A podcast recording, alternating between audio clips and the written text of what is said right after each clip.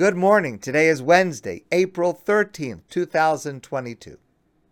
Let me mention several features of the Passover Seder that we're all familiar with, but that actually have an unspoken common denominator. Four cups of wine. Karpas, where we take a vegetable and dip it into salt water yachatz, where we take the middle matzah and we break it in half. We've all heard about and we know the reasons for these components of the Seder. They all relate to Yitzias Mitzrayim, to the exodus from Egypt. And we discuss those associations as we go through the Seder every year. But there are several commentators, including Rabbi J.J. Schachter, Rabbi Chaim Schaffner, and others who suggest that there is another person, another narrative, another theme that is actually central to the Seder. It's evident in the places that I mentioned, plus many other places which I am not mentioning today for time. It is never mentioned directly or overtly, but it is rather hovering at the periphery of our awareness on Pesach. And we would do well, especially this year at the Seder, to focus directly on this person, this narrative, and this theme. And let me begin with what seems like an unnecessary and extraneous comment in the Gemara, in the Talmud. Remember, in the time of the Beit HaMikdash, when the Holy Temple was standing in Jerusalem, on the afternoon before Pesach, the Korban Pesach, the Paschal offering, would be offered, and that would be a group that would send a representative to the Beit HaMikdash, the Holy Temple, and they would offer this animal as an offering, they would bring that animal home, and that animal would be roasted and prepared, and that would serve as the centerpiece of the Seder. We do not have the Korban Pesach, the Paschal offering today, but we have symbolic representations of it, and we refer to it at our Seder. Talmud says something very interesting. How do you carry home this small animal that you have shechted, that you've slaughtered in the Beis Hamikdash, how do you carry it home? So the Talmud says, Tana, Kol echad ve'echad nosein pischo ba'oro umafshil lachorav. Every person would take the animal that they had shechted, and they would sling it over their shoulder in order to carry it home. Amar Rav Elish, Rav Elish explains that the way that they would do it was tayaos. What does the word tayaos mean? So Rashi explains, tayaos means derech Sochrim Yishmaelim Huzeh.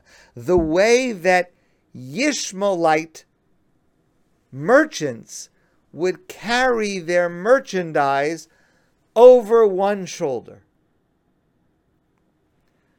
Now that's a strange detail. First of all, what does it matter how you carry home the animal from the Beis Hamikdash to your home?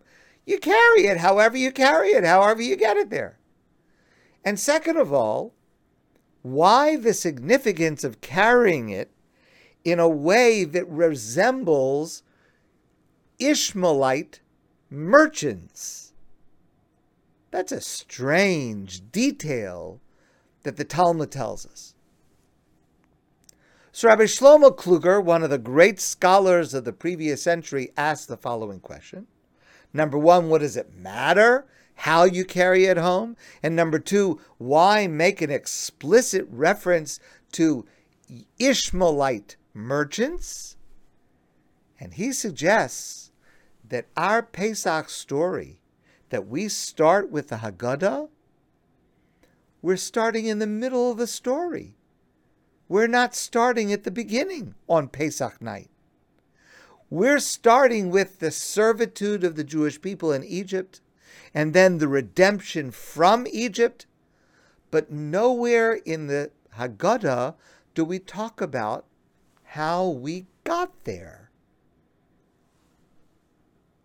And therefore, the way that a person would bring home the Korban Pesach and the way that they would carry it, carry it was a deliberate reenactment of the behavior of the Ishmaelite merchants who were responsible for Yosef's arrival in Egypt. Remember, Yosef's brothers were jealous of him.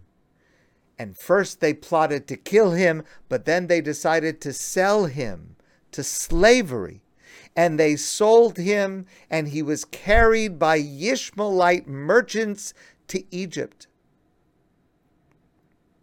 In other words, the way that we would carry this animal home from the Beis Hamikdash to our home to prepare for the Seder was not just preparation. It wasn't just the preamble. It's the first act. The Yosef story belongs at the Seder to help us focus on how we got there because Yosef was there, and then he rose to power, and then there was a famine, and then the brothers came and learned eventually that he was Yosef, and then Yaakov and his entire family moved to Egypt. That's how we ended up in Egypt.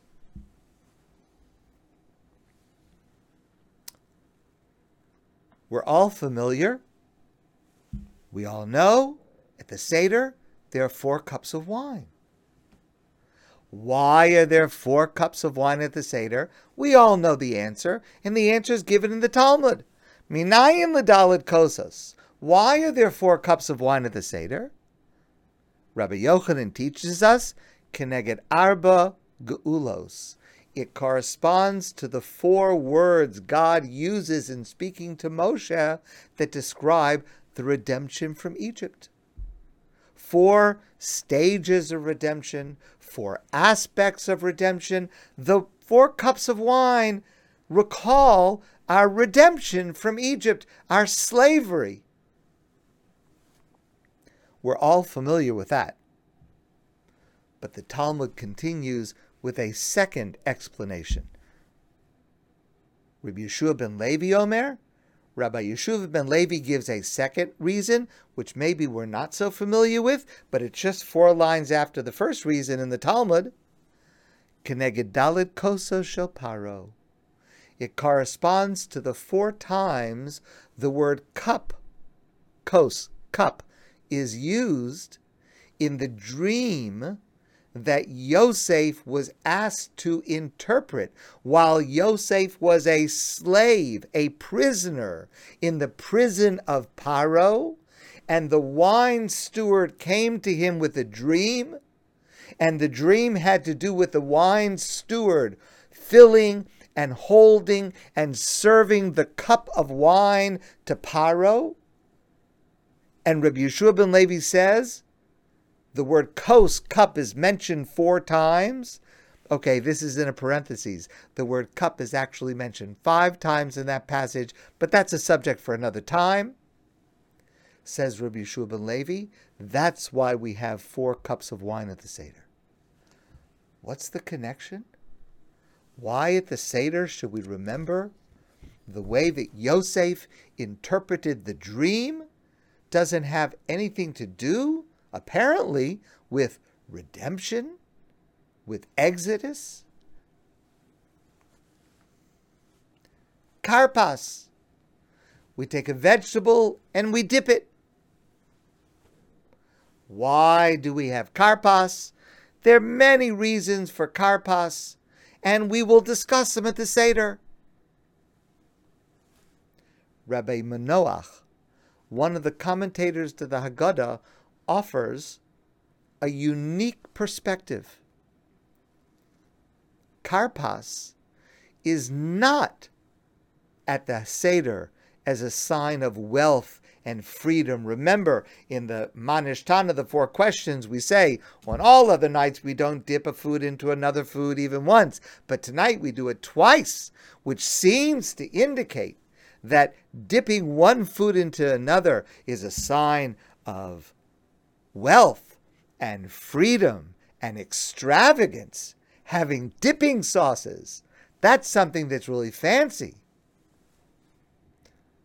Rabbi Manoach says, no, it means something different when it comes to karpas. It recalls, it reenacts the dipping of the coat of Yosef into blood.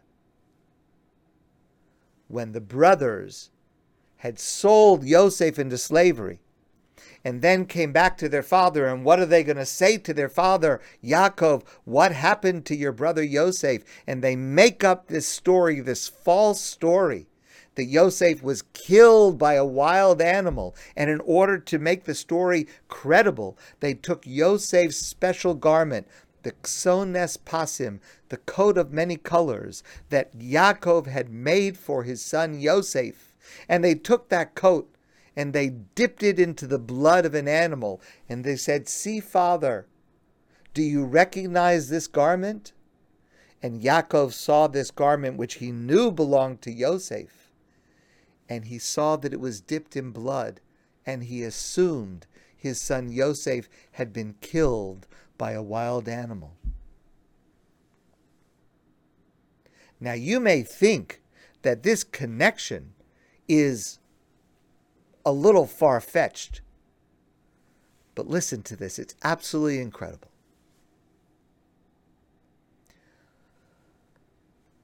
We know the garment worn by Yosef, given to him by his father, was Ksones Pasim. What does the word ksones pasim mean? Ksones, a garment, pasim. We often translate it as many colors, but that's not what Rashi says. Rashi says pasim means a garment of fine wool. It was a very high quality garment. And Rashi, in order to prove that the word pasim means fine wool, says just like the word karpas. The word karpas appears in the Torah one time in the book of Esther. Chur, karpas, utcheles. The word karpas is in the book of Esther. And there it means fine wool. Karpas means fine wool, the only time it's mentioned. And so, according to Rashi, the word karpas specifically and explicitly refers to the garment of fine wool that had been given to Yosef. And so we dip a vegetable into the salt water. We call it karpas to remind us of what happened to Yosef at the hands of his brothers. Yachatz. There are three matzos at the Pesach Seder. We take the middle matzah and we break it. The smaller piece we leave on the Seder plate, and the larger piece we wait and use it as the afikomen. It's the last thing that we will eat in the evening. Why do we break the middle matzah? And there are many reasons for breaking the middle matzah. And at your Seder, I am sure you will hear many reasons why we break the middle matzah. But one reason is we remember the family of Yaakov, symbolized by the whole matzah that was broken. With the enmity between Yosef and his brothers and their selling him into slavery, Yaakov's family was broken. It was not whole. This is, in fact, a different reading of those famous words we say, and many of us sing. Avadim hayinu leparo b'mitzrayim. We were slaves to Paro in Egypt. Who are we referring to? Well, we normally assume we're referring to the Jewish people. We were slaves to Paro in Egypt. And it certainly is true that it applies to the entire Jewish people. We were slaves to Paro in Egypt. But it started with one person.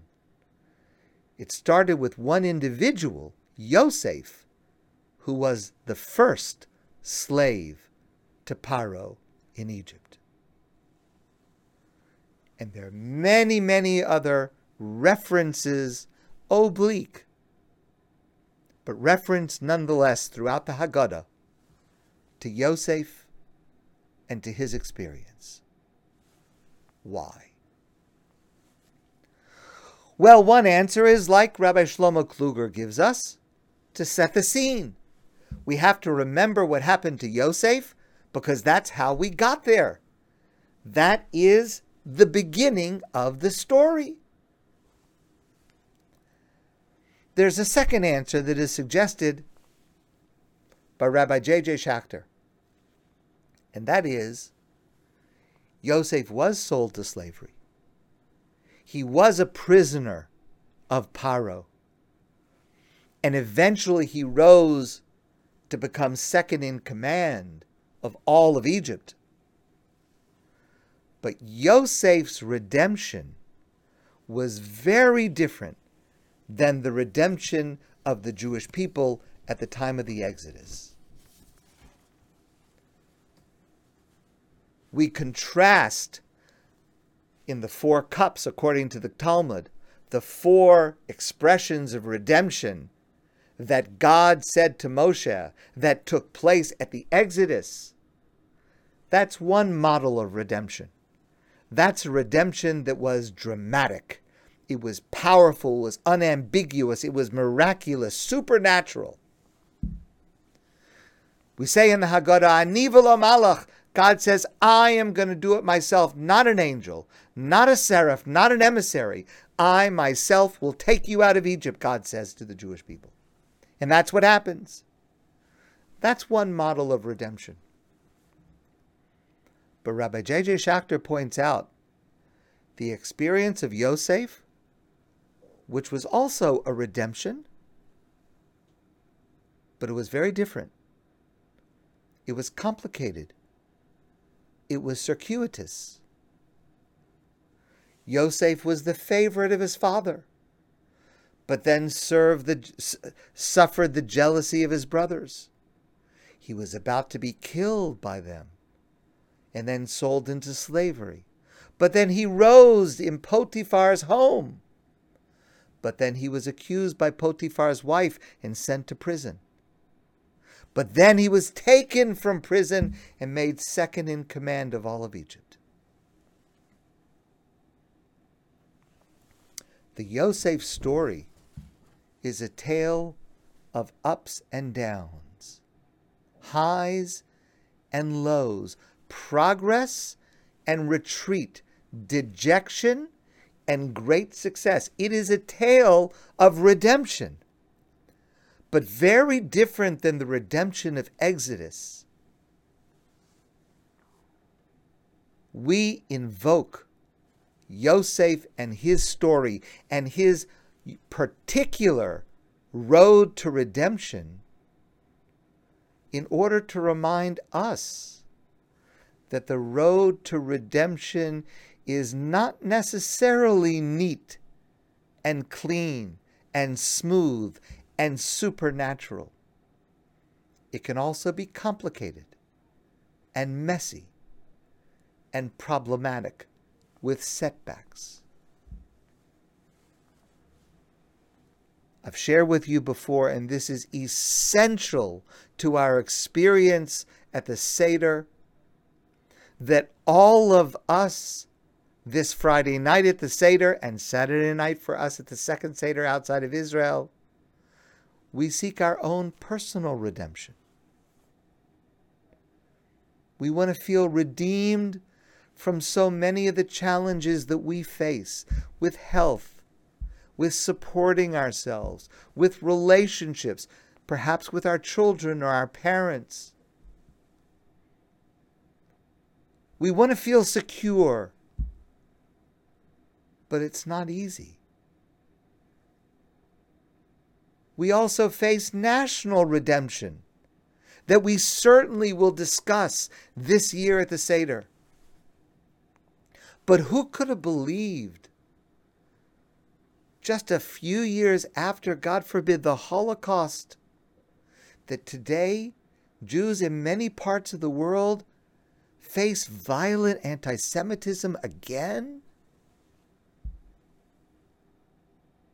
Who could have believed that after all we went through with the founding of the State of Israel, that today, so many years later, in Israel, we face ongoing challenges, threats of terrorism, even existential threats to our existence.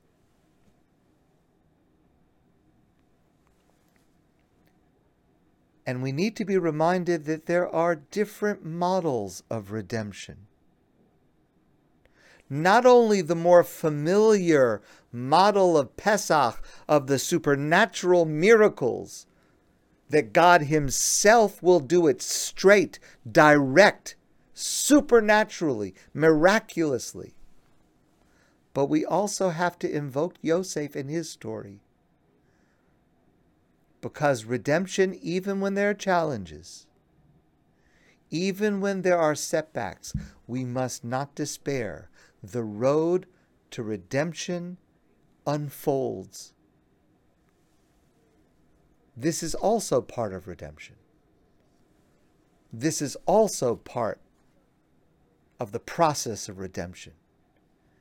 And we must use Yosef's story, especially on Pesach, never to despair, never to give up hope, because we are on that road to redemption even if it is Yosef's model, not the direct one we wish we were on.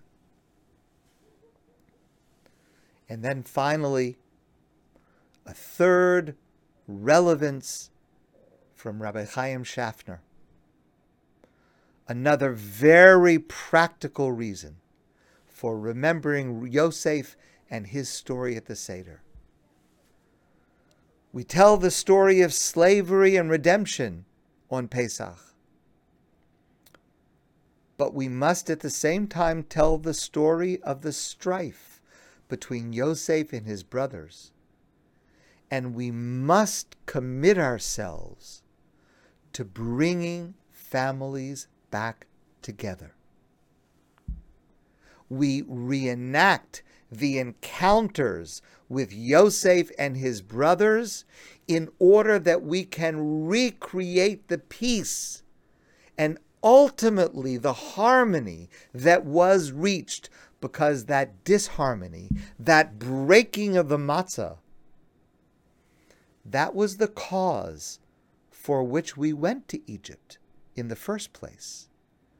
That needless hatred within families that has been the cause of all of our exiles. And fixing that will be the cause of our redemption. We do break that matzah at the beginning, but we need to try before Pesach starts, through the telling of the story, and how we act afterwards to recognize the harm that the division within our families cause and commit to healing it. My friends, I want to wish you a great day. And I look forward to seeing all of you soon in person.